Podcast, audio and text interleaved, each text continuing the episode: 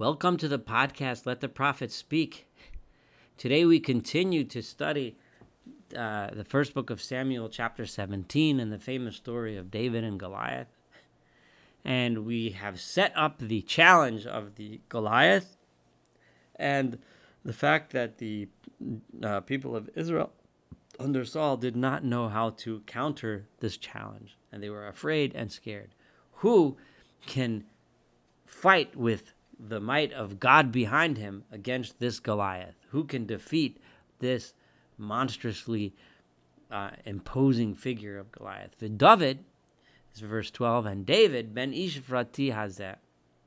He was the son of this man from Ephrat, Mi Beit Lechem Yehuda, who was from the city of Bethlehem in Judah. Ushmo Yishai, and the man, in other words, David's father's name was Yishai or Jesse. Velo Shmona Banim, and he had eight sons. Vaha'ish Bimesha Olza Kain Baban Hashem. And this man, he, Jesse Ishai, was an elderly man, and he was advanced in his years of, of uh, on, in his life as a as a man on this world. Uh, he was reaching near the end of his days. Vayelchu, and uh, there was this word of the battle that the people of Israel were going to be fighting against the Philistines uh, under their king Saul. And the three oldest sons of Yishai of Jesse went along with uh, to battle. They followed Saul to the battle. V'shem shloshet banav, and the name of these three sons asher holchu that went to battle Eliav Habachar. Eliav is the firstborn, Umishneu, and the second is Avinadav, Yashlishi, Shama, and the third is Shama. We were introduced to these three before when Samuel was looking to anoint one of Isai's sons, and these three um, appeared before Samuel with the assumption that it's going to be one of them, and Samuel said no to all of them. Now, um, if we recall, Eliav, back when Samuel was introduced to Eliav, who came tall, proud, and handsome, Samuel said no. God Ma'as, God this was uh, has rejected Eliab as if there was something wrong with him, and we may get some hints as to what might be wrong with Eliab, why he was rejected by God. Before we were just told that he was rejected, and this soon we might learn exactly what character traits were it about Eliab, and presumably those character traits were shared by the brothers. that God said that no, it will not be them. David and David who Katan was the youngest of all eight. And the three oldest ones, they went out to war. What happened with the others, we don't know, and it's irrelevant to the story, so we never find out. David, and David, as we know, holech vashav me'al he would be going back and forth from attending to Saul. Remember, David was hired to play the harp for Saul.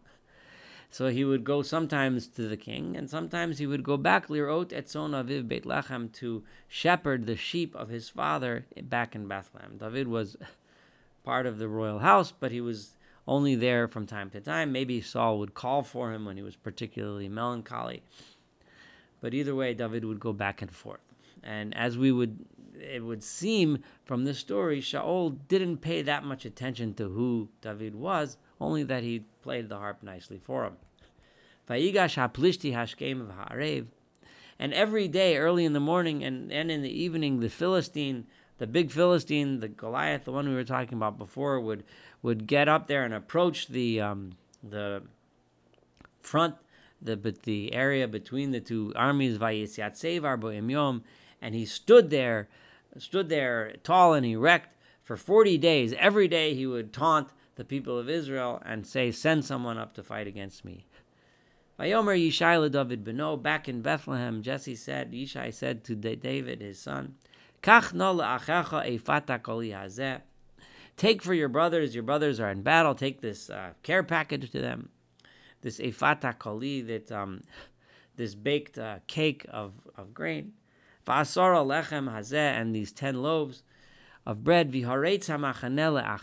and and go carry, bring them quickly to the camp, the war camp, to your brothers. You know, give them some support. Tell them their father at home is uh, is uh, you know concerned about their welfare and wants to give them this food.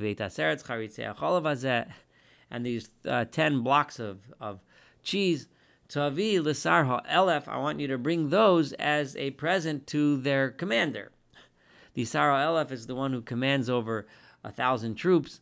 So, in other words, he understands the way things work. If you pay off the leadership, he might treat your sons nicely. And then go and find out how your brothers are doing. Wish them well. And, and bring something from them to to demonstrate that you know they're telling us the message that they're doing okay. Vishaol, you know, take a letter home, so to speak. Vishaol vehema v'cholish Yisrael ba'ema ko'ela, and Saul and them, in other words, the, the three brothers, and all of the strong men of Israel were at Ema ko'ela. They were camped in the valley of Elah. Nilchamim im Plishtim. They were set up for war with the Philistines. Vayashkem David baboker. David wakes up in the morning. Vayitoshet satzon ala shomer and he left his his sheep because David's primary job was to be a shepherd. He left the sheep with with uh, with a shomer, with a guard who would take care of the sheep and when he's gone. Vayisa vayelach, and he traveled and he went kasher tzivo Yishai as his father Yishai had told him to. Vayavo hamagolah, and he reached the um, the uh, barricades, the walls that surrounded the camp. V'yachayel hayotzeel and um, he and the uh, um, and he reached the place where the armies were going out towards the battle lines, of Hereu Milchama, and and as they were crying the screams of the warriors going out to battle, and the Philistines against the Israelites faced each other, one uh, group, uh, a battle group against the other. David David left his things. He took them off and just walked himself. He left them together with the. He was being accompanied by a shomer akelim. Um, I'm sorry. The, he left it with a man who was in charge of watching the things. This presumably would have been a, a person who was in charge of watching the items belonging to the soldiers um, as they went out to the battlefield. Vayar Tamar and he went out towards the battle formations. Vayavo vayishal shalom, and he got to the battle formations, and he asked uh, uh, um, to, and, and he went looking for his brothers in order to greet them in peace. he was there speaking with his brothers. and this big strong guy uh, uh, uh, was get got up. He was getting up there, and he was going up presumably up towards the uh, uh, high ground. Goliath HaPlishti, the Goliath of Philistine, Shemo was his name, Migat, from the town of Gat. Mimarachot Plishtim, he was arising from the battle lines of the Philistines, Vayedaber Kadvar Ma'ila, and he spoke the same way as he's been speaking these last 40 days. Vayishma David, and David heard the speech of this guy. V'chol ish Israel and all of the men of Israel, birotametish, when they saw the man, vayanusu mipanav, they they ran from before him. No one wanted to go near him by Yerum Ma'od, and they were very afraid of this guy. Vayomer Ish Yisrael. And the people of Israel said, Hari Temo Ish Do you see this guy who is arising from the ranks of the Philistines? Ki and this is key here, these words, licharef et Yisrael ola. He is coming out this is uh, translated in different ways. I'm looking at the JPS and they translate it as to def- he's defying the people of Israel. That's why he's getting up there. But remember, the word choref is more. He's debasing them. He is he is saying something which degrades the confidence of the people of Israel. Cheref is often used when it talks about blasphemy. He's blaspheming Israel. When it talks about uh, someone who's mecharef um, towards God with a capital G. It means that he's blaspheming God. He's, he's God forbid, saying something that degrades God's honor. Here, Lecharefet Yisrael, he is coming, he's blaspheming the people of Israel. And I'm translating it this way deliberately. And we know that whoever does get up and strikes him down, Ya'asrenu Hamelach, the king, meaning Saul, will make him wealthy, Osher Gadol, great wealth. And he'll give him his daughter in marriage. And he will make his father's house free of taxes. Tremendous gift. So, verse 26, Vayomer David el ha'anashim ha'omdemimo. So David said to the people that were standing with him, presumably these were the three brothers plus some other people that were hanging around, saying as follows: What did you say is going to happen for that guy who strikes down that Philistine guy? Israel and removes this shame and embarrassment. Again, that word cherpa, that word cheref, and removes this blasphemy from the people of Israel. What you, who is this Philistine? This and this Arel meaning this uncircumcised Philistine. Here you have David saying the difference between us and them is our commitment to God, right? The sign of the circumcision is the sign of our special, special covenant we have with God. And we make that mark on our bodies in order to demonstrate, right, that we are subservient to Him. Not in the same way that people are uh, worship other gods and perform rituals and sacrifices for them, but we are subservient to Him in the way that we are willing to do what He asks us to do. He is blaspheming. He is um, degrading and debasing the the um, battle lines of the living God. Here's David saying again, he is an Orel. He is uncircumcised. He has no relationship with his God. We have a real relationship with ours. And more than that, our God is Elohim Chayim, a living God. He's real. He's alive. He's real. He's not just a dead statue, a nothing, a zero, a nobody like their gods are. Here David is lying is, is laying down the difference between us and them. And he dares get up and blaspheme our God.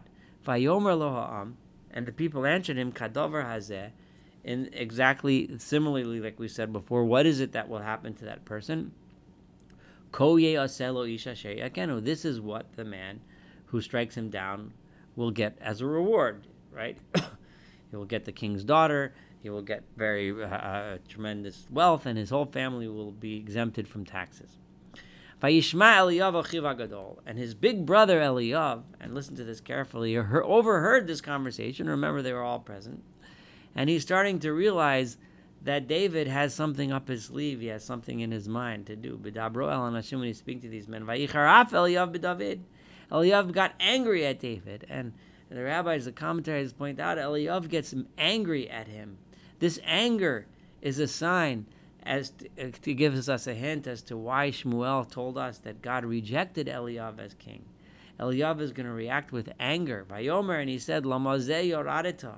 Why did you come down here? Who did those little those sheep, the little sheep that you're supposed to be taking care of? Here he is, Eliyav, belittling his younger brother. Where did you leave them with? Go back and do what's important. Take care of your little sheep back there. Right? I know how you are just um, uh, arrogant. He, Eliyav says to his little brother, and I know that your heart is ba- has has bad ideas. You came down here because you wanted to be a spectator and watch the war. Leave us warriors to fight this battle. Don't come here as a spectator. Go back and do what you're supposed to do with your little sheep, your unimportant little sheep back there. Go take care of them and leave us alone, the big guys, to do the real work. Vayomer David, and David answered, What have I done now? Hello, Davarhu. I was only talking. And I was, come on, relax. Well, what are you what are you getting mad at me for? I didn't do anything. He David didn't even say all I came here for is to do what my father asked me, what our father asked me to do. But he didn't even say that. He said all I did was talk. We getting angry. Eliyav is is getting angry at David for things that he hasn't even done. How we know how wise it is that Samuel, that Shmuel, was told by God not to appoint Eliyav as king. Imagine what kind of a king he would have made. Vayisov me etzlo mulacher. So David, again, in his wisdom, turned away. He didn't confront him. He didn't fight with him. He did make a comment to answer for himself, but then he turned towards someone else. He left Vayomer Kadavar Azeh.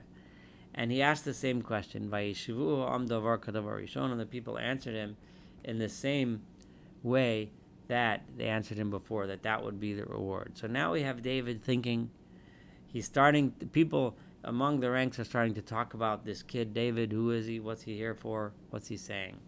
And the word is going to get up to Saul. Vayishamu hadvarim, and these words, this conversation, Asher diber David, that David had spoken, were became heard by lifnei Shaul vayikacheu, and they were told to Saul vayikacheu, and they took him up to the king. now, what exactly is it that David said that um, that Shaul heard? David did not say yet that he was willing to fight Goliath. That's going to happen later. All David said, his words were, when he said, um, "Who is this Philistine, this this uncircumcised Philistine, that he should degrade and debase the ma'archot, the battle uh, formations of Elohim Chaim, the living God?"